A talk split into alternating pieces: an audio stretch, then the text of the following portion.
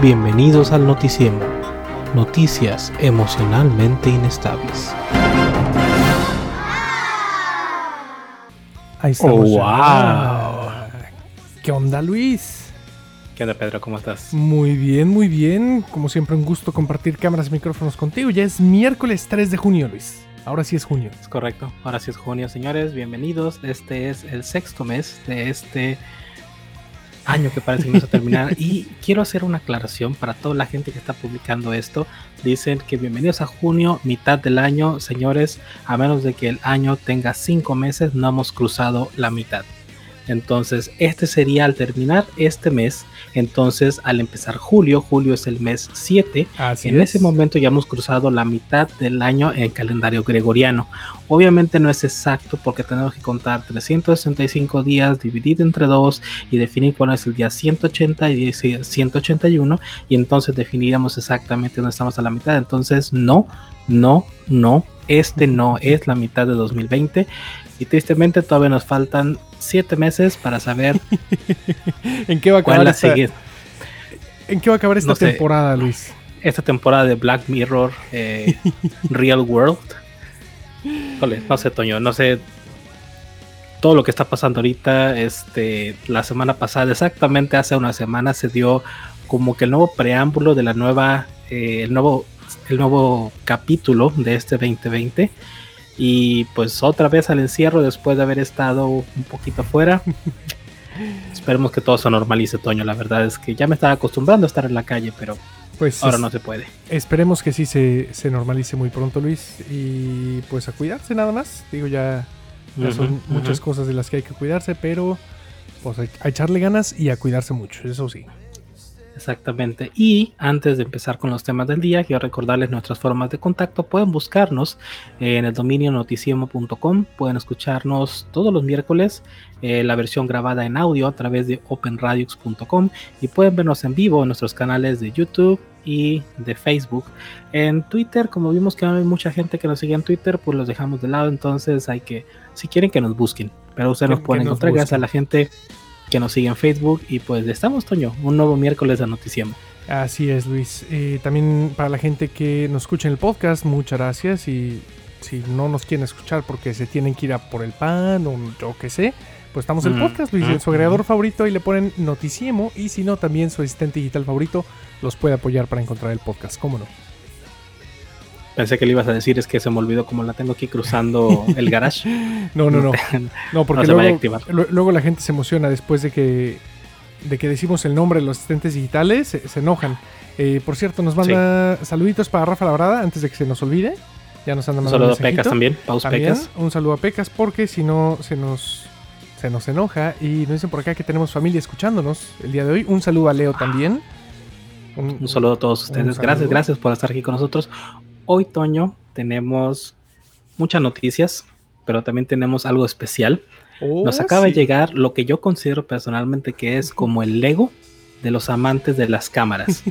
y ahora sí que, Albur Free, déjenme les enseño. Hoy vamos a armar un camarón. Ándale, hoy, hoy sí nos vas a enseñar el camarón. Hoy se los voy a enseñar el camarón. Y déjame darte un poquito de. Porque si ustedes se acuerdan, en el primer episodio de 2020, durante el stream, eh, tenía montada una de mis cámaras. Porque regularmente en la Noticiamo tenemos vista de dos cámaras de este lado. Eh, la cámara estaba montada de una manera muy pobre, me atrevo a decir, y se cayó. La- hace, hace dos semanas la cámara empezó a dar de sí. Y le dije a mi esposa, oye, la cámara creo que ya no funciona. Tenemos que comprar una nueva porque pues inversión, noticiemo. Claro. Y esta semana nos llegaron todas las piezas para poder armar la nueva cámara. Por ejemplo, ahorita estoy transmitiendo en la Cam E2, que es una cámara de cine. Y esta que tenemos aquí va a ser su complemento para poder regresar a grabar en eh, doble cámara. Y por cierto, un saludo a la gente, ups, no sé si se escuchó ahí, pero la gente de Deity que nos están apoyando con el audio en esta semana. Excelente, muchas gracias a la gente de IT, como no también. Y Luis, antes de que se me olvide, SpaceX está a punto de lanzar un cohete ¿eh? en unos eh, hoy mismo van a reutilizar. A, 9.35 horas del este, si no estoy. Así es. Van a reutilizar el Falcon 9 que acaba de, llevar a un. Dos personas y un polizonte a la Estación Espacial Internacional. Lo van a reutilizar. Dos polizontes. dos polizontes. Dos polizontes, Toño. Oh, sí. dos polizontes, sí. Eh, van a reutilizarlo, ¿ves? Acaba de regresar del Dragon Crew y ahora se va con Starlink, que es el proyecto de satélites de SpaceX. A ver, a ver qué tal nos va, Luis. Y oye, hablando de, SpaceX, estuvo bueno el lanzamiento, ¿eh? Fue este sábado, después de que la semana pasada lo tuvieron que posponer por cuestiones del clima. Estuvo muy bueno el lanzamiento, no sé tú qué opinas. También aquí lo estuvimos viendo en casa, Toño, y la verdad es que fue muy emocionante, honestamente, el ver eh, todo desde el conteo, esto pues, lo pusimos en la televisión de la sala y Etienne estaba emocionado porque era el Space Rocket y el Space Rocket y finalmente salió Toño. Yo sí sentí que a último momento iban a decir siempre no va. Pues tenían 50-50 ¿eh? por el clima otra vez. Sí, sí. Y cuatro días después, SpaceX nos demuestra que su tecnología es totalmente viable y están listos para lanzarlo nuevamente y llevar carga. Entonces, están cumpliendo su cometido, Toño, que es el menor costo posible para poner cosas en el espacio a través de la reutilización de la primera y segunda fase de los cohetes y lo han logrado. Aunque yo tengo mis dudas eh, por el video que vimos cuando va el Falcon 9 aterrizando en la barcaza I Still Love You, creo que se llama. I Still Love You, sí.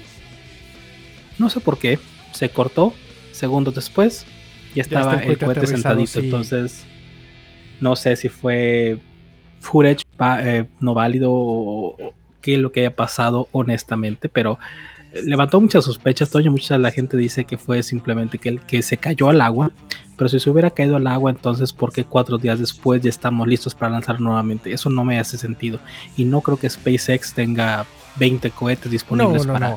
En cuanto se les antoje. Que mira, tampoco, tampoco dudo que tengan un par de, de, Falcon 9 por ahí, pero mm. estaría muy arriesgado que que estén presumiendo de eso y a la mera no. Pero pues bueno, ya lo dejamos a, criterio de cada quien. Y Luis, como dato curioso, ¿qué les permite reutilizar estos cohetes? El costo. El costo, digo, tiene muchísimos años de investigación la, estas personas de SpaceX. Pero 11 años. 11 años, nada más. Nada más para que. Nada más. Por eso, no, hay nomás. Algo muy chiquito. Eh, para que te des una idea y para que la gente que nos escuche una idea, el Apolo 11, eh, que fue un, una nave que lanzaron hace bastante utilizando los cohetes Saturno V. Lanzar estas misiones, Luis, costaban más o menos 150 millones de dólares en costo de aquel entonces. Correcto. Si, si sumas un poquito a lo que vale el dinero ahora, serían 930 millones, Luis. lo cual no es una cantidad muy pequeña. No, no, no, es, es, es muchísimo. Y si lo comparas que para el, Crew Dragon que acaban de lanzar la semana pasada, tan solo gastaron 50 millones, que digo, también no, no es barato, pero 50 millones comparado con casi 100 millones es... Es totalmente risorio la perdón, corrijo, casi mil millones, 930 millones comparado con 50 millones, corrijo, eran mil millones, no, no 100 millones. De hecho, Rafa nos acaba de compartir en el chat de Jugosos, que por cierto no se olviden de verlos el día de mañana, en punto a las 9 de la noche, hora del centro de México, desde la noche, hora del este. Eh, el por qué la cámara, eh, por qué se corta siempre la cámara que el Falcon aterriza. Vamos ahorita a abrirlo de este lado en la iPad puedo revisarlo. Pero Toño, algo que me pareció muy interesante es, número uno, la interfaz.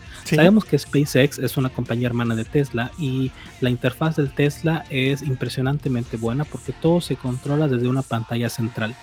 Eh, en el manubrio, en el volante, no existen controles, no existe, existen los básicos que es cambiar de carril y demás. Y de este lado hay un control y hay dos joysticks. Entonces el Tesla, por así decirlo, se controla todo del lado de la consola central, la cual es una pantalla, iba a decir una, un iPad, pero no, es una pantalla de 17 pulgadas. Y creo que vimos las pantallas, si no me recuerdo, eran de 21 o 23 pulgadas dentro de la cápsula. eh, la cual tenían tres pantallas y todo se controlaba desde la interfaz táctil. Así si es. esto lo comparamos y si han visto footage de cómo eran las cabinas antes, tanto del transbordador espacial como de las primeras misiones Apolo, se darán cuenta que ha cambiado todo, bastante. todo. y Luis. importante, la, la inteligencia artificial y la automatización de los sistemas es el papel crucial para que estos cohetes de SpaceX lleguen a donde están, porque no requieren técnicamente de una operación humana para despegar, colocarse en órbita y adjuntarse a la Estación Espacial Internacional. Todo es totalmente autónomo y eso es importante también. Así es. Eh, los astronautas que fueron para la Estación Espacial Internacional corrieron pruebas eh, de control manual del Crew Dragon solamente para asegurarse que los sistemas funcionaban, pero todo fue, o la mayoría de- del lanzamiento fue automatizado, Luis. Y muy curioso porque, claro, son pantallas táctiles que seguramente atrás de las pantallas tienen infinidad de cables, infinidad de controladores y de relays. Eh, pero ¿en qué crees tú que están programando? Porque claramente no eran iPads, aunque sí vimos iPads por ahí en el lanzamiento, pero no eran iPads. ¿Qué lenguaje de programación escogerías tú para mandar un cohete al espacio? Eh, yo escogería C++. Ah, yo pensé que Iba ibas a decir Java. JavaScript. Sí, Java o JavaScript. Iba- no, JavaScript no. JavaScript es muy malo para ese tipo de cosas. Y aparte se necesita algo que los programadores conocemos como RTOS o Real Time Operating System. Eh, un dato curioso, eh, las, las computadoras de vuelo de los aviones tradicionales pueden operar muy pocas instrucciones por segundo, pero es virtualmente imposible que se equivoquen, Sí. Y algo, excepto los de Boeing. esos que les fue muy mal, al- llevan como dos o tres Pero- años con pero- la rachita. Pero ya sabemos por qué, porque le dieron demasiada autonomía y no tomaron en cuenta todas las pruebas. De hecho, ya está comprobado. Sí. No hicieron las pruebas correspondientes y por subsecuente eh, dieron por sentado algunas cosas. No creo que el equipo de Tesla haya hecho eso porque es dispararse en el pie. Eh, pero yo elegiría C++, aunque no es el lenguaje que yo prefiero, es un lenguaje que aprendí hace muchos años, pero creo que ese sería el lenguaje que utilizaría para programar todo esto en tiempo real. Pues efectivamente, Luis, fue el lenguaje en el que el, el Crew Dragon Falcon 9 está escrito. Y de hecho, si alguien sabe C y quiere una chambilla, están contratando, ¿eh? Por ahí en Stack Overflow tienen una vacante abierta. Es un trabajo de tiempo completo eh, que quieren un Senior Software Engineer en C. Y Ujú. pues prá- prácticamente la descripción del trabajo es mandar gente al espacio. Y de hecho también recuerdo que Paulina, eh, Paus Pecas en Twitter, nos platicó que tenía una amiga que trabajaba haciendo la interfaz de los Tesla. Y la interfaz de ellos es una interfaz, no me acuerdo de qué lenguaje, pero por lo menos los Teslas está basado en HTML. Obviamente los de las, los de la- quizá el frente sea HTML. eh, no lo sé, no tengo ese conocimiento, pero sin duda es una interfaz simple y minimalista, que Sí. es algo que ha caracterizado a Tesla desde el principio de sus operaciones. Y, y lo siguieron haciendo, Luis, con, con el Crew Dragon, que por más simple y minimalista que se ve, yo he estado leyendo un poco de la parte técnica, que a mí me sorprendió mucho. No es una computadora, sino son dos computadoras, ambas dotadas con inteligencia artificial. Y entonces la computadora 1 sugiere algo, dice, ok, esta es la trayectoria, tenemos que hacer este movimiento para corregirla. Lo compara con los datos de la computadora 2 y si hay algún conflicto de, de opinión entre ambas computadoras, Que no se el de comando no se ejecuta. Es hasta que las dos estén de acuerdo que se ejecuta el, to- el comando. Y digo, esto suena un proceso largo, pero realmente son cuestiones de milisegundos para que estas decisiones sean tomadas. Es- Es correcto, Toño. Lo mismo con los aviones. Los aviones regularmente tienen dos computadoras de vuelo o tienen dos procesadores. Entonces, cuando un avión, digo, haciendo una analogía, es un poco diferente porque el avión todavía requiere, aunque puede hacer todo excepto aterrizar y despegar, el avión puede volar por sí mismo. Sí, y lo hemos Eh, visto. Cuando lo hemos visto, cuando le dan que quieren que el avión se vaya a la derecha, lo que hacen es mover una perilla. Entonces la instrucción pasa a los procesadores de vuelo.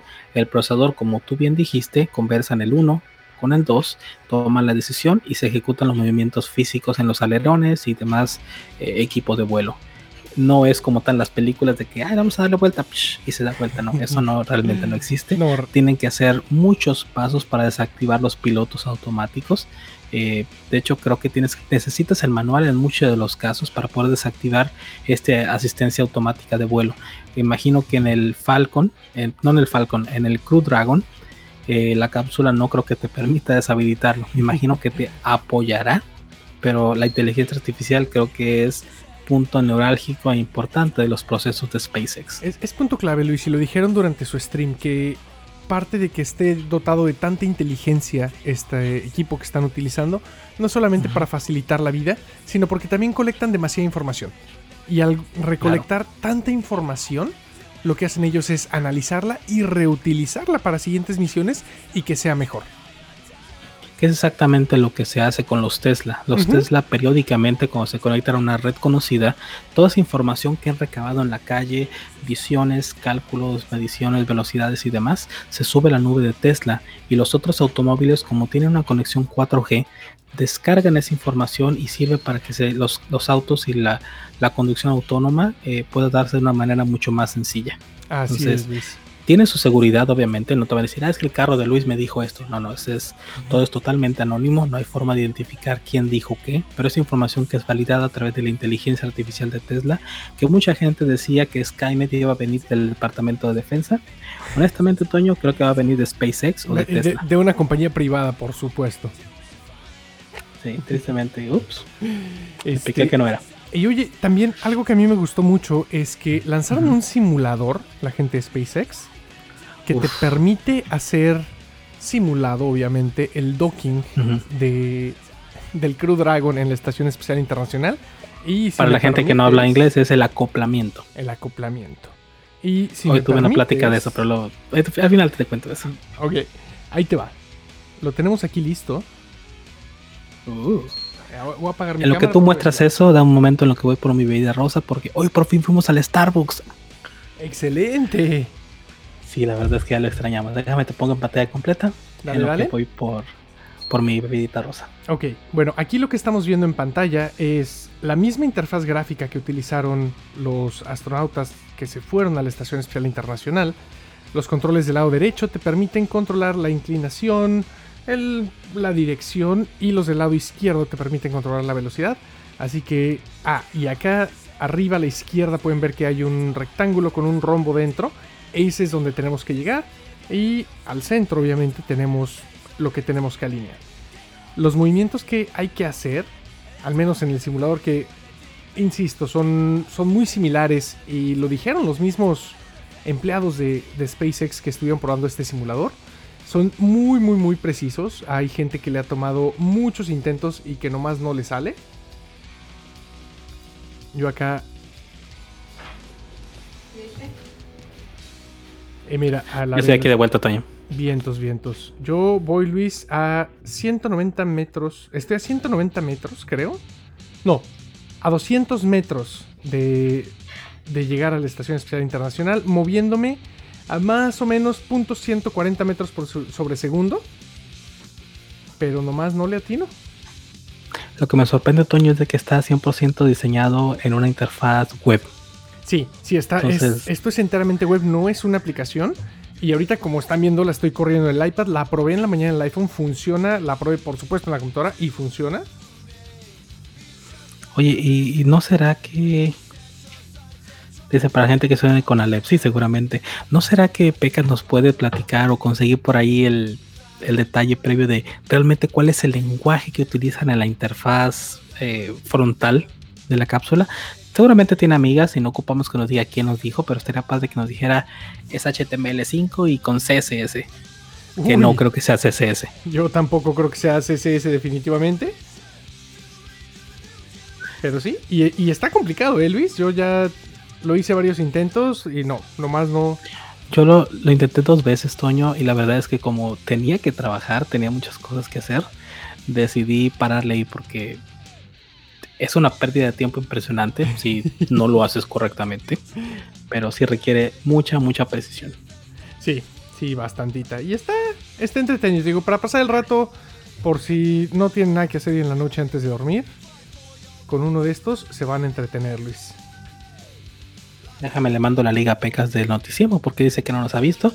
Para la gente que quiera compartirlo, recuerden a sus amigos que entren a facebook.com diagonal Noticiemo. Estamos en YouTube también, búsquenos como el usuario Noticiemo. En Twitter también nos pueden encontrar como arroba Noticiemo, prácticamente en todas las redes sociales eh, comunes. Comunes. Así es, Luis. Y está. Pues a ver, a ver qué tal le va a la gente de, de SpaceX que tiene su lanzamiento y en unos minutos. Ojalá les vaya también como les fue con Crew Dragon, Luis. Esperemos que sí, Toño. De verdad esperemos que sí, porque es, no sé, si pudieron mandar dos personas, seguramente la siguiente van a mandar 10 personas. Y en menos de que nos demos cuenta, en menos de 10 años estaríamos ya mandando los primeros cohetes como un avión, Toño, 150, 200 personas al espacio. Eh, no dudo que una vez que esto empiece a comercializarse de una manera mucho más abierta, también tengamos los primeros hoteles o algo así como la... Para, sí, efectivamente, eh, estaciones en la Luna o en la Estación Espacial Internacional donde puedas rentar un espacio para quedarte ahí. Vamos a ver, a ver qué tal les va. Yo estuve revisando un poco la página de SpaceX, igual por estar de metiche nomás de chismoso tú puedes mandar tu propia carga al espacio, empezando desde un millón de dólares, que digo, sí es una muy buena lana, yo no tengo un millón de dólares, pero gente que tiene proyectos, gente que tiene fondos de otros lados, un millón de dólares puede ser algo más asequible y puedes mandar, si no me equivoco, hasta 100 kilos, no, no estoy enteramente seguro, pero tú nada más les dices, oye, quiero mandar esto y te lo mandan. Eh, tienen fechas definidas de lanzamiento, obviamente, no tú les dices quiero que, que salga mañana, no. Ellos te van a decir qué días son los que tienen disponibles. Y mientras Luis regresa, yo les quiero mostrar otro video porque hubo dos polizones en la cápsula de Crew Dragon. El primero es el más conocido y más popular, el dinosaurio peluche, que es el peluche que le dio el hijo de uno de los astronautas, que es tradición, es tradición de los astronautas llevar algún objeto para demostrar que ya están en gravedad cero. Y pues el objeto seleccionado en esta ocasión fue un dinosaurio de peluche con Shakiras de colores ya se volvió viral, hay gente que, y si no me equivoco, creo que también ya lo están vendiendo directamente en la tienda de, de SpaceX. Pero bueno, eh, el otro polizonte del que les quiero hablar, y ahí les va el cambio de cámara otra vez. Este es un video que nos encontramos por ahí en Twitter. Y está. Está raro. Está raro, Toño. No sé si lo puedes poner a, pantalla completa para que se aprecie un poquito más. pantalla completa. Yo tengo mis dudas, pero veamos el video y después de mostrarte el video te digo cuál es mi opinión. Pongan atención, porque ahí cuentan que hay una rata caminando por ahí. ¿Se ve algo? Se ve algo, sí. Por ahí, ahí, por ahí es donde... Como que yo pensé que se había caído algo, Toño. ¿Dónde está? ¿Dónde está? Más o menos ahí sale, ahí sale, mira, ahí, está, en la parte de arriba. Ahí está, eso que está ahí. ¿Sí? Dicen que es una rata. Dicen que eh, todo esto que vimos es sobrepuesto, obviamente que lo hicieron así para no este, para no mostrar que la Tierra es redonda, que porque realmente la Tierra es plana.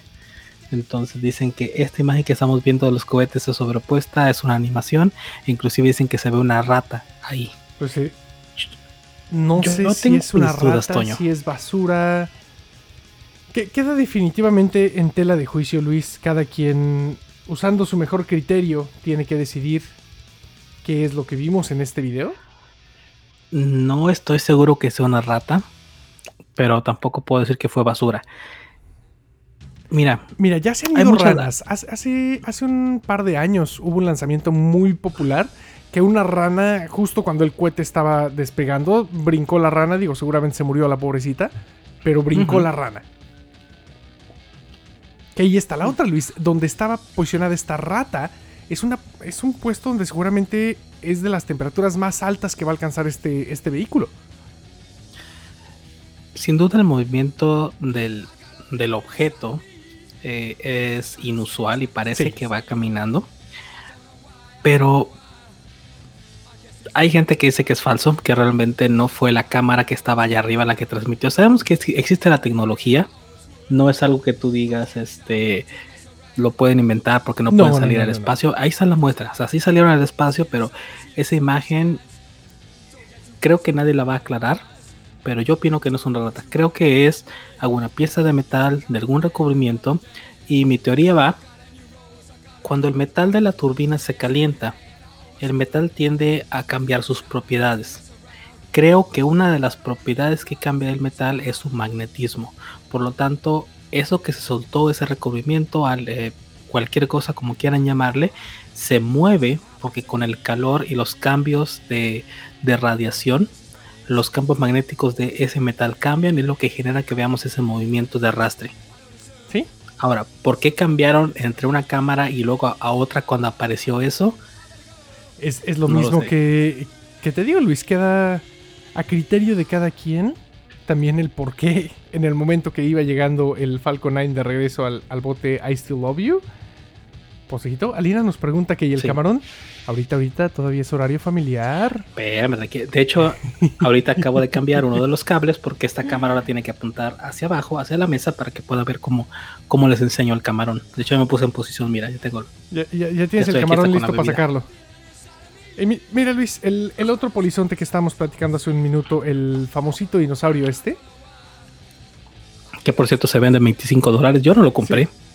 Pero estuve a nada de comprarlo. Pues yo, yo creo que va a ser el, el, juguete de moda entre, entre los, los ñoños que, que, tienen hijos. Digo, yo no tengo hijos y la Chai se va a comer las lentejuelas. Pero yo creo que, que va a ser un juguete daño. de moda. Sí, va a ser un juguete de moda, Luis. Eh, bien o mal, no sabemos si es estrategia de marketing también, pero como, como, como, comentaba hace rato, es una tradición de los astronautas llevar un objeto para demostrar que ya están en gravedad cero. En este caso fue uh -huh. este dinosaurio de peluche. Y así dijeron que ese era, así dijo el, el, el, tripulante, dijo, ahora vamos a realizar la prueba de que estamos en gravedad cero, le quitó el, el seguro porque había tres asientos sí. y estaban sentados en el asiento 1, 2 y el tercero estaba con el peluche. Soltaron el peluche y empezó a flotar. Entonces cuando ya dijeron, señores, estamos ya en gravedad cero. Sí. Impresionante. Eh, estuvo muy curioso Luis a ver qué tal les va con su lanzamiento al rato y a ver porque tienen que, tienen que regresar Luis y dijeron que iban a regresar en la misma cápsula Crew Dragon. Pues uh -huh, yo, uh -huh. yo estoy voy a estar atento de ver qué día qué día y cómo regresan. A mí, a mí me gustaría, Toño, así como, como algo impresionantemente elegante y de marketing, es que en estos 120 días que ellos van a estar arriba en la estación espacial, la cápsula por sí sola se desconectara, regresara a la Tierra, llevaran a otras personas, volvieran a elevarse en 120 días y regresaran con los otros astronautas. Eso, en mi opinión, y no soy marquetero, subiría las acciones de Tesla pero al hasta, infinito. Sí, o sea, en ese momento se convertirían en la primera compañía en menos de tres meses y creo que hasta cada mes podrían hacerlo el mandar gente a la estación espacial internacional. Ida y vuelta ida y vuelta. Y no nada más es gente Luis. Eh, la cápsula Crew Dragon tiene espacio de almacenamiento. Pueden cargar creo que hasta 10 kilos no. ¿cuánto pueden cargar? ahorita te, ahorita te digo cuánto pueden cargar. No 10, 10 kilos es muy poco. Lo interesante de eso Toño es que si quitaran toda esa carga y empezaran a subir más gente pueden subir más gente también sin afectar. Entonces, pues, técnicamente pues mira, como, podrían llevar. Así como a, a, en un coche chiquito de, de repente Willis, metes a toda la familia sí. en la cajuela, pues Oye, ¿por qué no? Si Viva Aerobús se dedicaba a volar de ida y vuelta más que cualquier otra compañía, que no puede hacerlo SpaceX, por Dios. Sí. Y eh, todas las compañías, no más Viva Aerobús, pero Viva Aerobús son los que menos, por lo menos Aeroméxico sí limita los vuelos de sus personas, de sus operadores a tres vuelos al día. Sí, se paran y a pero limpiar se evita como siete u ocho con tal de pues sí. forrarse de billete. Eh, y Luis, por y cierto, no revisan el avión. En, encontré el dato, la carga que pueden llevar de la Tierra a órbitas bajas como la Estación Espacial Internacional es de 22.800 kilos. 22 toneladas. Más o menos. Y no, digo, es, creo que es bastantito que, que pueden traer. Y también pueden regresar. No solamente pueden llevar, pueden regresar. No sé si regresen basuras, si regresen cosas que ya no se van a utilizar. Pero. Regularmente regresan basuras de es, la estación, sí. Es ida y vuelta, Luis. Es, es, ida y vuelta. Así que vamos a ver. Vamos a esperar. Esperamos pues con mira, ansias el siguiente lanzamiento de, de Crew Dragon.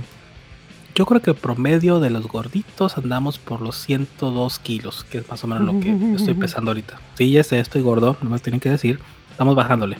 Dame chance. Poco a poco, poco a poco, ahí vamos.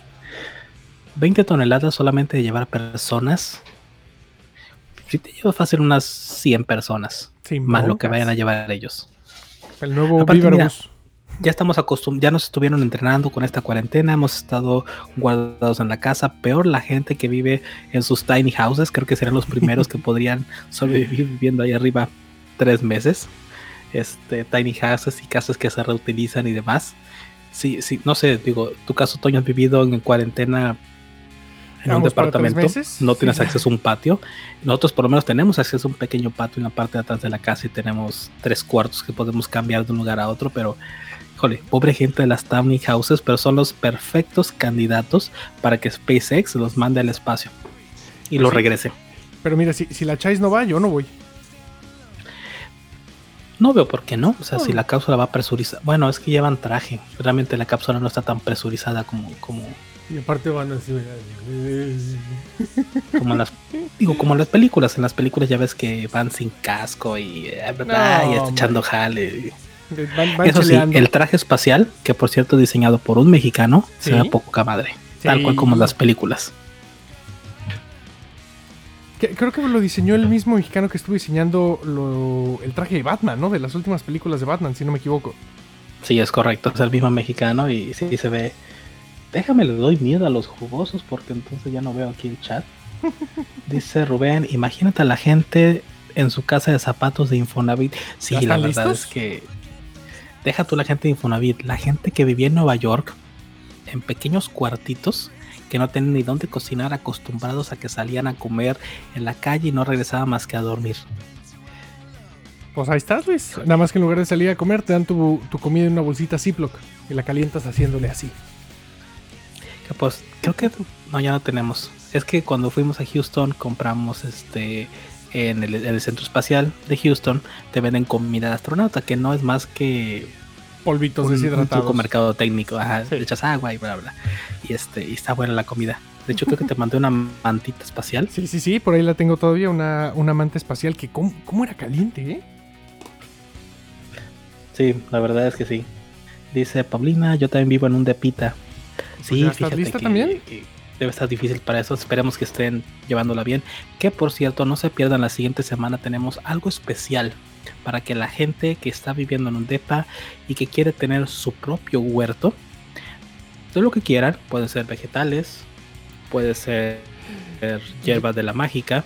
Este, vamos a traer aquí a un invitado especial que nos va a platicar acerca de un producto que mm, perdón, que es 100% mexicano y que es una pequeña startup que está iniciando de cómo tener tu huerto y, y vamos a decirles tener el suyo si viven en el centro de México o si están dispuestos a pagar el envío si viven fuera de la zona metropolitana de la Ciudad de México.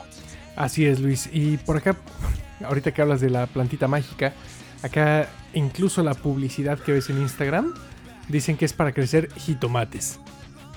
Y todo dicen que son los jitomates de la alegría. Tomaco. Ándale, como el tomaco. tomaco. ¿Qué te parece, Toño? Sí, ya se me acabó el jugo. Salud, este, salud. Hacemos cambio de cámaras y empezamos a armar el camarón porque creo, creo que Alina tiene ganas de ver mi camarón. Yo, creo que sí. Yo creo que, que, no nada más Alina, yo creo que varios ya están esperando a ver a qué hora te sacas el camarón. Entonces, en un momento en lo que cambio la cámara y la hago hacia abajo. En lo que Luis cambia las cámaras, yo les cuento que si apenas nos van sintonizando y quieren escuchar la primera parte del programa, estamos en su agregador de podcast favorito. Ustedes le ponen por ahí Noticiemo y ahí le salimos. Y si no, en su asistente digital favorito también le pueden decir, oye tú, ponte el último episodio de Noticiemo y se los va a poner. Nos encuentran en redes sociales como arroba Noticiemo y también nos encuentran a Luis y a mí como arroba L Alcaraz y arroba Apedrón. También no se pierdan, mañana tenemos jugosos. Se va a poner bien jugoso porque tenemos invitados. Va a estar, va a estar bueno. Y mientras Luis se sigue sigue sacando el camarón, yo les cuento un poquito de experiencia que tuve con el Mavic Mini esta semana, desde la semana pasada. El clima ha mejorado un poco de este lado del mundo, así que decidí que era momento de sacar el Mini nuevamente para salir a volar. Y tómala. Me pidió actualización de software que claro, la acepté. Pero esto me destruyó un poco el controlador, el, control como tal. Empezó a hacer VIP, empezó a hacer VIP y total. Me terminaron mandando una guía de, cómo solucionar el problema. La gente de soporte de DJI siguió sin, sin resolver el problema. ¿A qué voy con esto? Eh, ya lo hemos platicado en un par de programas anteriormente. Hacer un chequeo antes de volar es bien importante. En este chequeo tienen que contar las baterías, que estén bien cargadas, que el software esté actualizado y que no tengan ningún tipo de error. Si tienen algún error, por más de que funcione, por más de que les diga que sí se puede, que no se puede, no levanten. Cualquier error puede resultar en la pérdida de su equipo o peor aún, pueden lastimarse o pueden lastimar a alguien. Y aquí los únicos que se lastiman son los hemos, que no, Luis. Sí, un saludo también a Natsuki Gamer, que por cierto publicó en una de sus historias de Instagram que ya le encanta lastimarse. Ella es un amo un poquito diferente porque ella lo que hace es meter las manos eh, a, tinas de aceite cuando estaba cocinando unos taquitos. Eh, pues literal, se frío el dedo y la, semana pasada se cortó el dedo. Yo, yo creo que ya, ya trae salado el dedo, ¿eh, Luis? Yo creo pues que no coma tanto cacahuate. Entonces, yo mira, acabo de cambiar la cámara. Perdón que no tengo un segundo ángulo, pero como les dije, no tengo una segunda cámara. Por eso estamos armando este camarón. a ver, pues. Eh, ¿Qué te parece? Empezamos con cuál es la cámara que vamos a utilizar. Dale, dale, ponte pantalla completa, Luis. Pongo pantalla completa, pero porque no son de dejar el teclado. Y esta cámara es la Sicam E2C, que es una cámara. Es el camarón, Alina. Pon atención, porque tú querías ver el camarón de Luis. Entonces vamos a dar un poquito más de zoom aquí. Creo que así me ven todos, ¿verdad? Ahí está. mejor así? Está mejor. Ok, ahí está el foco. Ahí está. Este es la Cam E2C. Esta es este, una de las cámaras que utilizan para grabar cine. Es una cámara que graba 4K, 30 cuadros por esto. Y tiene algunas otras mejoras que vamos a platicar más adelante. Pero básicamente es una cámara que yo he utilizado mucho porque empecé a estudiar este, un poco de cinematografía. Y eh, pues cuando tienes un setup de dos cámaras tienes que tener dos cámaras que se vean más o menos similares tuyo por lo menos en, más o menos. en calidad de color. Entonces aquí estamos haciendo el unboxing. Tenemos aquí el quick start guide bonito. Que sabes que, déjame pongo la cámara un poquito más en alto para ver si podemos acomodarlo. Vale, vale. Mientras Luis revisa la parte del ángulo de la cámara, las SICAM tienen varias versiones. Tienen la E2, la E2C, tienen las versiones 6K y 8K, si no me equivoco, con diferentes tipos de montes para lentes. Tienen montes para MTF, no, MFT, Micro Four Thirds, y también tienen montes para EF, que son los lentes de, Canon. Estas cámaras son modulares, quiere decir que no funcionan al sacarlas de la caja. Tienes que meterle un poquito de mano para que tu cámara funcione como tú quieras. Ahí estás ya de vuelta, Luis. Creo que. Aquí estoy, Toño. Ahí está. Estaba yo platicando que estas cámaras son, son modulares, Luis, que no funcionan simplemente al sacarlas de la caja. No, esa es una de las son los detalles que hay con este tipo de cámaras. Son cámaras que están definidas como tú dices, son modulares, pero son tan pequeñas que puedes hacerlas que sean exactamente lo que tú quieras. Por acá Pecas nos dice que la hacemos de emoción. Oye, pues Luis está sacando el camarón en vivo. ¿Cómo no hay, hay que hacerla de emoción? Hay que, hay que aprovechar. Que por cierto, hace unos años, Luis, tú dijiste que, ibas a salir con bikini y creo que no has cumplido, ¿eh? Creo que ya es hora de hacerte cumplir el salir con bikini lo considero la siguiente semana. Esta es la cámara, Toño. Esta es la CCAM E2C. ¿Cómo ves el cámara? Oye, está bastante compacta, ¿eh? es del tamaño de tu mano, más o menos.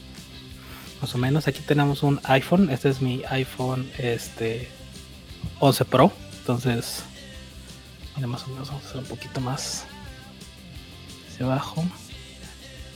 Aquí lo tenemos bien.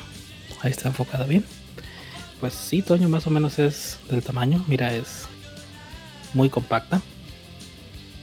Y obviamente esa es una cámara de cine. No esperen que tenga un buen autofocus, no esperen que tenga este, cosas muy avanzadas. Es básicamente una cámara para tomar el video lo más limpio posible. Tanto en calidad como en audio. Entonces, está esto. Perfecto. Obviamente este se puede utilizar por su tamaño y volar en drones y demás. Por acá nos dice Rafa que hay que detallarlo un poquito más porque él no nos ve, él nos escucha a través de OpenRadiux, que por cierto, para la banda que no lo sabía, salimos a través de OpenRadiux.com, en vivo, por supuesto. Eh, esta cámara es como un cubo, para que se dé una idea. Tiene al frente tiene el monte para lente, atrás tiene el monte para la batería, arriba tiene unos cuantos botones, a los lados y abajo tiene conectores de 3 cuartos de pulgada para que te puedas empezar a, poner los accesorios para que el camarón te quede bien sabroso. La cámara no tiene pantalla, tiene una pantalla... Imagínate una GoPro de las antiguas, que no tenían una pequeña pantalla LCD para información mínima, pero no tenían un visor como tal. Esta es la forma como se fijan, utiliza las baterías de Canon, las ELP6, y también se puede alimentar a través de esto que se llama DTAP. Pero esto lo vamos a guardar porque ahorita no lo necesitamos, tenemos baterías para poder trabajar. Ok. Vamos a ver, ¿qué más tenemos aquí? Aquí ya tenemos la cámara, vamos a ponerla de este lado. A seguir sacando el, el, este el, este es el disco duro donde vamos a grabar. Estas cámaras pueden tener SD, pero como grabamos en un formato que es tan amplio, bueno, vamos a utilizar una, tarjeta, bueno, un disco duro eh, de un terabyte que aproximadamente nos va a dar cerca de entre 7 y 8 horas de contenido de video. Se preguntarán, ¿y por qué tan poquito? Bueno, lo que pasa es que un terabyte en esta calidad es, mini, es básicamente indispensable tener toda esta capacidad y estos discos duros me gustan mucho Toño porque son a prueba de agua, a prueba de golpes, a prueba de mentadas de madre. Esto es lo mejor que ha habido en almacenamiento. Comprar uno me costó este 150 dólares y viene con su cable y adaptador. ¿Qué, marca es este disco Luis para la gente que lo quiera comprar? Este es un disco duro de SanDisk. El modelo es el Extreme Portable SSD. Y obviamente compré este por la velocidad de escritura, que es importante cuando grabas videos de tan alta calidad. Que por cierto, si se preguntan por qué comprar una cámara de esto, ¿quién la compraría? La NASA utiliza esta cámara en la Estación Espacial Internacional. Son ocho de estas que están conectadas en serie y que están grabando en 360 grados. De hecho, lo publicaron en el sitio web de la compañía. Ahí nomás. Para que vean quién, necesita esta cámara. Vamos a ver, ¿qué más tenemos aquí, Toño? Tenemos las baterías y tenemos algunos cables. Estas baterías son las que vamos a utilizar. A mí me gusta mucho la marca Wasabi. Pica. Para GoPros y todo. Pica, ¿no? El Wasabi pica. Pica y pica. entonces compramos dos baterías. Lo que vamos a utilizar. Aquí tenemos el cargador. Entonces esto lo ponemos de este lado. Solo ocupamos una batería para poder probar de que sí se armar esas cosas. de que sí sabes agarrar el camarón. Estos son algunos cables. Este es un cable que voy a utilizar para conectar el disco duro USB tipo C. Ok. Y aquí está la jaula. Esta es la jaula, Toño. La, la jaula lo que permite, porque la cámara como vimos al principio tiene unos cuantos conectores de 3 cuartos de pulgada. 3 eh, cuartos de pulgada es el estándar para tripies, para muchos accesorios de, audio y video. Eh, lo que te permite una jaula que no nada más están disponibles para esta cámara, hay para casi cualquier cámara y si no hay unas que son universales que te permiten meterle la cámara que tú quieras. Eh, lo que te permite esto prácticamente es como un queso, eh, como un queso gruyere. Está lleno de hoyos, de hoyos tanto de este tamaño de 3 cuartos de pulgada como unos un poquito más grandes dependiendo del tipo de accesorio que quieras conectar. Y pues literal queda como un Lego. Eh, lo que estamos viendo ahorita es Luis con la jaula en la mano. Vemos todos los bits que tiene y a ver qué tanto lo vas a montar y cómo lo vas a montar, Luis. Ahorita vamos a ver. Este Toyo, por ejemplo, es una es la marca que más me gusta en cuanto a jaulas. Este se llama Small Rig y este es específicamente diseñada, cortada y este pues armada para esta cámara. Ellos hacen rigs para todo esto y se fijan aquí muy poco le puedo montar porque no tiene esta cámara como tú dijiste ningún espacio, pero poniéndole la jaula podemos empezar a montarle como micrófonos, agarraderas, demás y aparte protege porque es de aluminio duro. Entonces va a quedar muy muy bien protegida. Excelente, excelente. Y eh, tenemos otros, otras partecitas, pero es para el disco duro. Ahorita van a ver cómo se va a armar. Ok. Y para la gente que lo quiere, para la gente que quiera checar estas jaulas para las cámaras, la mayoría de las tiendas especializadas lo, lo llevan con ellos, te lo pueden conseguir. Y si no en Amazon, solamente busca Small Rig y pone el modelo de tu cámara y ahí lo vas a encontrar. Si no tienen el modelo de tu cámara en específico, busca Small Rig Universal y vas a encontrar algo, te lo apuesto. Exactamente, Toño. Y mientras esto, déjame platicarte que durante la semana Apple se puso a trabajar bien y bonito con las actualizaciones. Oh, si bien estamos bien contentos la semana pasada porque había el break y demás. Tómala de vuelta. que ahí te voy porque lanzaron la última actualización que rompe con el jailbreak, pero fíjate, no solo rompen con el jailbreak en iOS, sino que también en Mac OS rompe la compatibilidad para que puedas iniciar la, la instalación y la configuración del jailbreak. De plano ya... que Es un paso muy importante, ¿eh, Luis? Es una mentada de madre para toda la gente que está esperando pues hacer ese tipo de cosas. Hmm. Sí. Eh, ¿Por qué es esto importante? Porque el jailbreak, aunque antes se podía hacer directamente en el dispositivo, las cosas han cambiado mucho en estas herramientas más avanzadas y que Apple te esté bloqueando tu herramienta principal para jailbreak, que es una computadora, es un paso muy importante para la seguridad. Que también vimos por ahí una nota muy interesante que salió hace un par de días. Lamentables sucesos, uh, no solamente en Estados Unidos, en México, en Canadá, en todo el mundo, pero uno de estos que nos llamó la atención, Luis, fue que entraron a robar a las tiendas de Apple. Sí, que creo que es la, cosa más tonta que puede ser como ladrón, pero ahorita les decimos por qué, Toño. ¿Qué, pues fue lo que pasó en esta tienda? Lo que pasó, Luis, es que pues obviamente entraron a robar y agarraron todo lo que encontraron a primera vista, lo que tienen en las mesas de... para que tú vayas en las mesas de demo. Y también lo poco o mucho que se encontraron a la mano de equipo nuevo, de equipo cerrado, pues se lo llevaron también. ¿Qué pasa?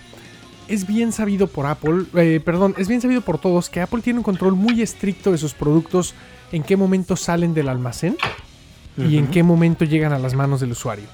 Los equipos no están activados.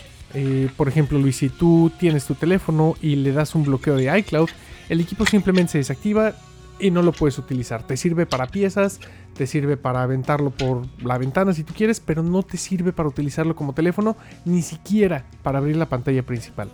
Pues aparte de este bloqueo que todos tenemos acceso, Apple tiene un bloqueo muy particular que los teléfonos no están activados. Esto quiere decir que si tú te robas un teléfono de Apple, te aparece una pantalla que espantó, espantó a bastantes personas, Luis, ya sea que ellos sean los que se los llevaron o los hayan conseguido, se los hayan encontrado.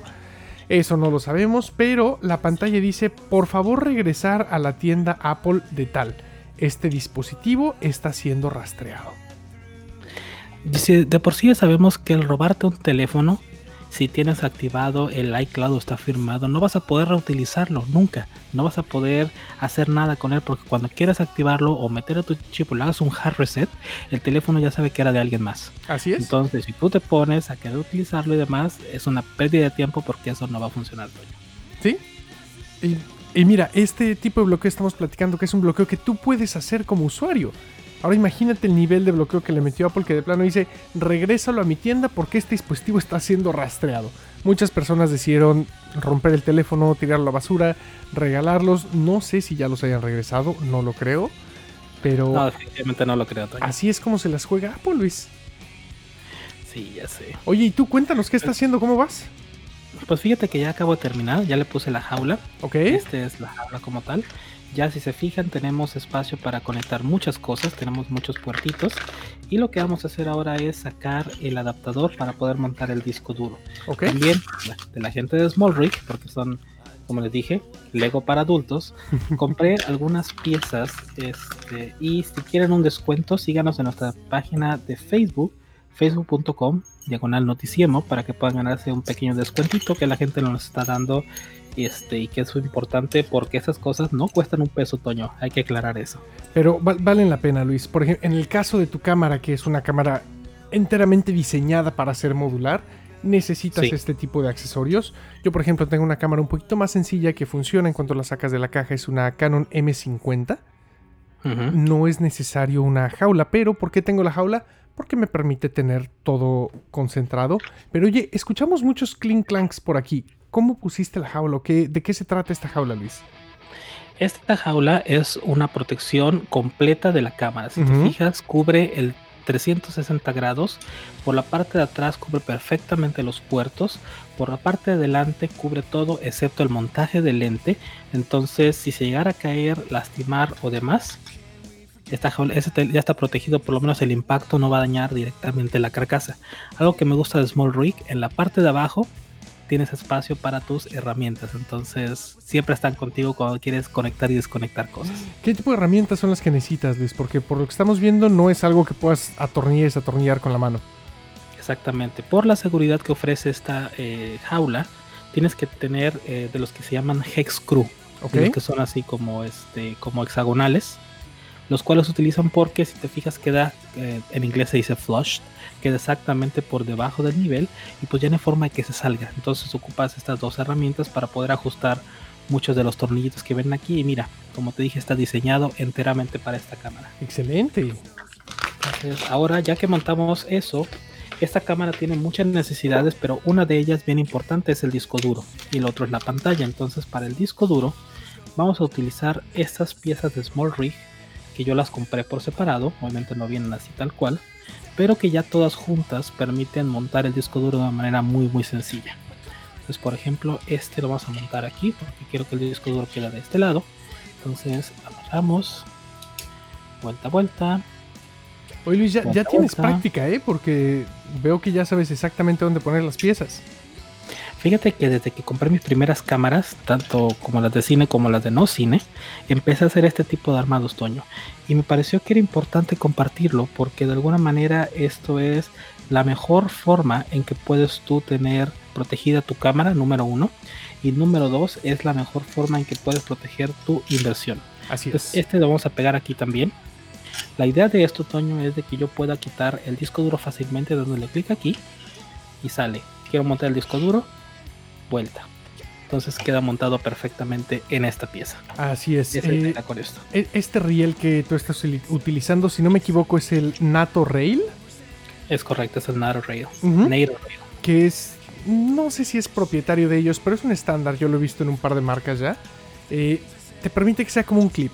Eh, porque como bien comentaba Luis, necesitas herramientas muy particulares para armar y desarmar, pero hay accesorios que quizá necesites quitar más frecuentes. En el caso de Luis, el disco duro lo necesita mover un poco, hay gente que quiere quitar o poner eh, manijas para poder manejar la cámara de una manera diferente, ya sabrás tú lo que le quieras poner. Así que el Nato Rail, eso es lo que te Entonces, cuando yo necesite sacarlo, para poder editar el disco duro, simplemente le damos vueltita, sale y listo. Entonces es por eso que lo armé de esta manera, Toño. Uy, está excelente. Entonces todo lo que nos falta aquí es simplemente quitar un par de tornillos. Este lo vamos a mover un poquito para atrás. Tenemos aquí al frente otro. Y como te digo, este es Lego para, para adultos. Mientras tanto vamos a poner la cámara para ir iniciando el software, que es el lanzamiento por primera vez. Y déjame me paro tantito porque vi que estamos, Toño, cerca de la hora para poder este, salir del aire. Da momento en lo que voy por el lente. Dale, dale. En lo que Luis va por el lente, vamos a subir fotos a nuestras redes sociales de cómo llegó la cámara y cómo la va a dejar Luis, porque creo que también es importante el aspecto visual. Eh, que si nos escuchan el podcast, nos chequenos en el Facebook para que vean de qué estamos hablando. Voy a tratar de poner la imagen en el podcast. Pero es, es impresionante lo que se puede lograr con equipos de este tipo y cómo se vuelve algo tan modular que tú lo armas a tus necesidades. Me acabo de dar cuenta también que me faltó un adaptador, pero este, se lo dejo a su imaginación. Si se fijan, aquí tengo dos tipos de montaje. Déjenme le damos zoom aquí. Ok. Ahí estamos. Tenemos este toño que es de, de un octavo y este que es de un cuarto. Ok. Este debería ponerse aquí y entrar para que no obstruya nada. Pero como es de un octavo y mi tornillo es de un cuarto, entonces tengo que traer ese adaptador que dejé en la oficina. Pero bueno, se dará la idea de que más o menos es así como se debe, como se debe armar. Entonces el disco duro queda volando aquí y eso lo puedo ajustar tanto de altura. Si lo quiero un poco más abajo, si estoy editando en el, en el iPhone, lo puedo quitar el disco duro y la cámara sigue intacta. Entonces, esta es el por qué se hace con estos sistemas modulares de Small Rig. Excelente, Luis. Y todo lo que nos falta, Toño, es cambiar el lente. Esto siempre se hace. Este es el sensor.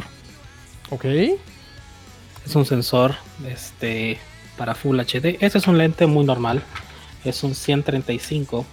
Se monta y entonces ya tenemos aquí la nuestra cámara de cine montada. La imagen más esperada de la noche. Luis con el camarón en la mano.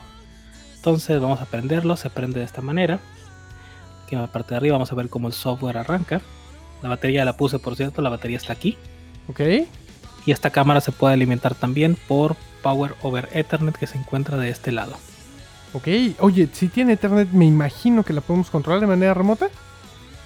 No solamente por Ethernet, sino que también podemos controlarla a través de Wi-Fi porque tiene un puerto Wi-Fi también. Excelente. tiene una aplicación, entonces así es básicamente cómo funciona. ¿Te fijas? Está reconociendo, me dice que sí, mi idioma es inglés o es este mandarino, vamos a decir que inglés. Estamos en 60 Hz. Debo decir que yo no me encuentro en Londres. Bueno, vamos a ponerlo así. Y listo, Toño. Si queremos ver cómo se ve la pantalla, porque esta pantalla te sirve, sirve también para poder ver cómo se ve el contenido. Ahí está. Oye, mira, yo pensé que no tenía viewfinder esa. Es muy pequeño, no es muy útil, pero bueno, lo tiene. Entonces, estamos listos, Toño. Ya podemos salir a grabar. Excelente, Luis. Si el disco duro ya estuviera montado, todo lo que hay que hacer es tomar este cable que se conecta aquí al puerto HDMI. Este se conecta aquí abajo. Y listo. Y ya está. Ahora lo que sí puedo enseñarles, Toño, es voy a conectar este al ATEM y les voy a enseñar cómo se ve la imagen. Excelente. Nada más para ver, eh, Luis está utilizando un lente 100 135 100 35 F, 1.8 entonces hacemos esta y esto es lo que la cámara está viendo ahí disculparon ustedes el mugrero pero como le dije pues yo estoy trabajando aquí desde el huerto de Gillian entonces aquí tenemos el zoom y listo Toño Falta la selfie, Luis. vamos a ver la otra cámara Ahí está, mira. aquí damos el zoom ponemos el foco y estamos listos Toño Excelente, Luis. Pues mira, qué, qué bueno. Creo que esto es importante. Como lo comentabas, es importante tener este tipo de accesorios, no solamente para proteger, sino para poder crecer tus equipos. Son una inversión. Entonces, mira, ahí se, ahí se ve la calidad de la cámara directamente. Y eso que no lo está grabando. O sea, es solamente el cómo se ve. Excelente. Y se ve que tengo manos de mis maraquitas, pero bueno, ahí está. Luego te digo fuera del aire, manos de qué decimos de donde yo vengo. Ah, Hombre, ¿qué pasó? Entonces, Toño, eso es, esta es la CCAM E2C, que obviamente es prima hermana de la cámara que tengo aquí grabándome, Ok. que no está en foco. Es que hay distancias, aquí está en foco ya. Esta es la cámara que utilizo normalmente como cámara principal. Y mi otra cámara, como falleció, pues tuvimos que comprarle un, un hermanito. Entonces, aquí la tenemos, Toño. Perfecto, Luis. Pues muchas felicidades por el camarón y muchas porque fue bastante informativo esto. Creo que creo que deberíamos de, como dije hace rato, tienes que subir la foto del antes y después de cómo se ve la cámara con y sin los accesorios. Sí, por supuesto. Y se pueden agregar más accesorios. Se puede poner aquí una, una, una agarradera, que déjame la, la agarro rapidito. La, la agarradera del camarón. Y a ver si no nos, no nos regaña Apple después de, de decir tanto de camarones, Luis. Entonces, mira, por ejemplo, este tiene su propio de este. Entonces, si ocupo la de esta, si ocupo agarrarle el camarón con más fuerza, entonces todo lo que tengo que hacer es darle vueltitas aquí. Y listo. ¿Ya está? Si no la necesitas, pues como te dije, gracias a la jaula, podemos quitarlo y no estás dañando la cámara, Toño, sino que estás montándote directamente en la jaula, lo cual si después decides vender tu cámara, no tienes un mejor valor de reventa. Eso es por eso que es importante tener el camarón. Excelente. Y es todo, Toño. Así es como utilizamos nuestra cámara para grabar y ese es el tipo de cámaras pues con la que me he acostumbrado a, a utilizar. El, el camarón que te gusta agarrar. Es el camarón que me gusta, el Blue Free. Albur Free, sí, por supuesto. Es- todo este programa siempre es Albur Free, ¿eh? No, ni, ni tantito como creen. no vayan a creer ustedes. Así es, Luis. Pues se nos acabó el tiempo, Luis. Son las 10 de la noche, hora del, hora del este. 9 de la noche, hora del centro. Y muchas gracias a toda la banda que nos está escuchando. Si apenas nos van sintonizando, no se pierdan la edición del podcast. Estamos en su agregador favorito. O le dicen a nuestro asistente digital, oye, ponte el último episodio. Creo que más o menos estoy en foco ahí. Ahí estás ya. Un poquito borroso, pero no sé si es por la cerveza. Debe ser por la cerveza, seguramente. Ahí está. Creo que está mejor. Ahí estás. Entonces me quito del full screen. Yo tengo aquí mi teclado. Ah, pues ya quedó armado este otoño. Y yo creo que ya para la siguiente semana volvemos a tener un setup de doble cámara para que puedan este, disfrutarnos de todo lo que hacemos y pues lo que tenemos también aquí de repente en la mesa de trabajo. Así es, Luis. Y mañana tenemos una cita, Luis, en Jugosos. Oh, sí, sí, mañana en punto de las 9 de la noche. En punto de las 9 de la noche hora del centro de México, 10 de la noche, hora del este, nos juntamos para jugar y divertirnos, porque no importa la consola, siempre y cuando te diviertas, es jugosos el live stream. Así es, Luis, y tenemos invitados especiales mañana para que no se lo pierdan. Y el noticiero por acá nos vemos, Luis, el próximo miércoles en punto a las 8 de la noche del centro, 9 de la noche, hora del este. Exactamente. Si quieren jugar con nosotros, recuerden mandarnos un mensaje a arroba jugosos live en casi todas las redes sociales. Y si quieren estar en el noticiemo, recuerden arroba noticiemo en casi todas las redes sociales. Y no se pierdan la siguiente semana porque tenemos aquí de cómo hacer crecer tu plantita. No sé si vamos a poner Crecemesta o Fumatesta, pero van a aprender de una startup que está revolucionando el mercado de cómo hacer crecer tu jardín en tu propia casa y el costo del equipo, Toño. Vamos a dejarlo de sorpresa. No nos digas, no nos digas. Dejémoslo de sorpresa. ¿Crees que cuesta mil pesos mexicanos? ¿500 pesos? ¿300 pesos? ¿Quién da menos? Es como, es como una subasta, pero en reversa, Luis. ¿Quién da menos? ¿Quién da menos? La siguiente semana se van a enterar de quién se trata, señores. Toño, por hoy se nos acabó el tiempo. Vamos. Se nos acabó Luis, como siempre un placer y un gusto compartir cámaras y micrófonos contigo. Muchas gracias a toda la banda que nos estuvo sintonizando en vivo, gracias a la banda que nos escucha en el podcast y nos vemos por aquí la siguiente semana. Exactamente, señores, eso y ya se acabó. Este es el camarón del noticiemo y recuerden que nos escuchamos la siguiente semana en punto de las 9 de la noche, hora del este, 8 de la noche, hora del centro de México, el único programa donde dos hemos platicamos de tecnología en nuestro particular punto de vista. Esto fue el noticiemo otoño. Así es, el único y el original que se transmite a través de openradiux.com. Libera tus oídos. Vámonos.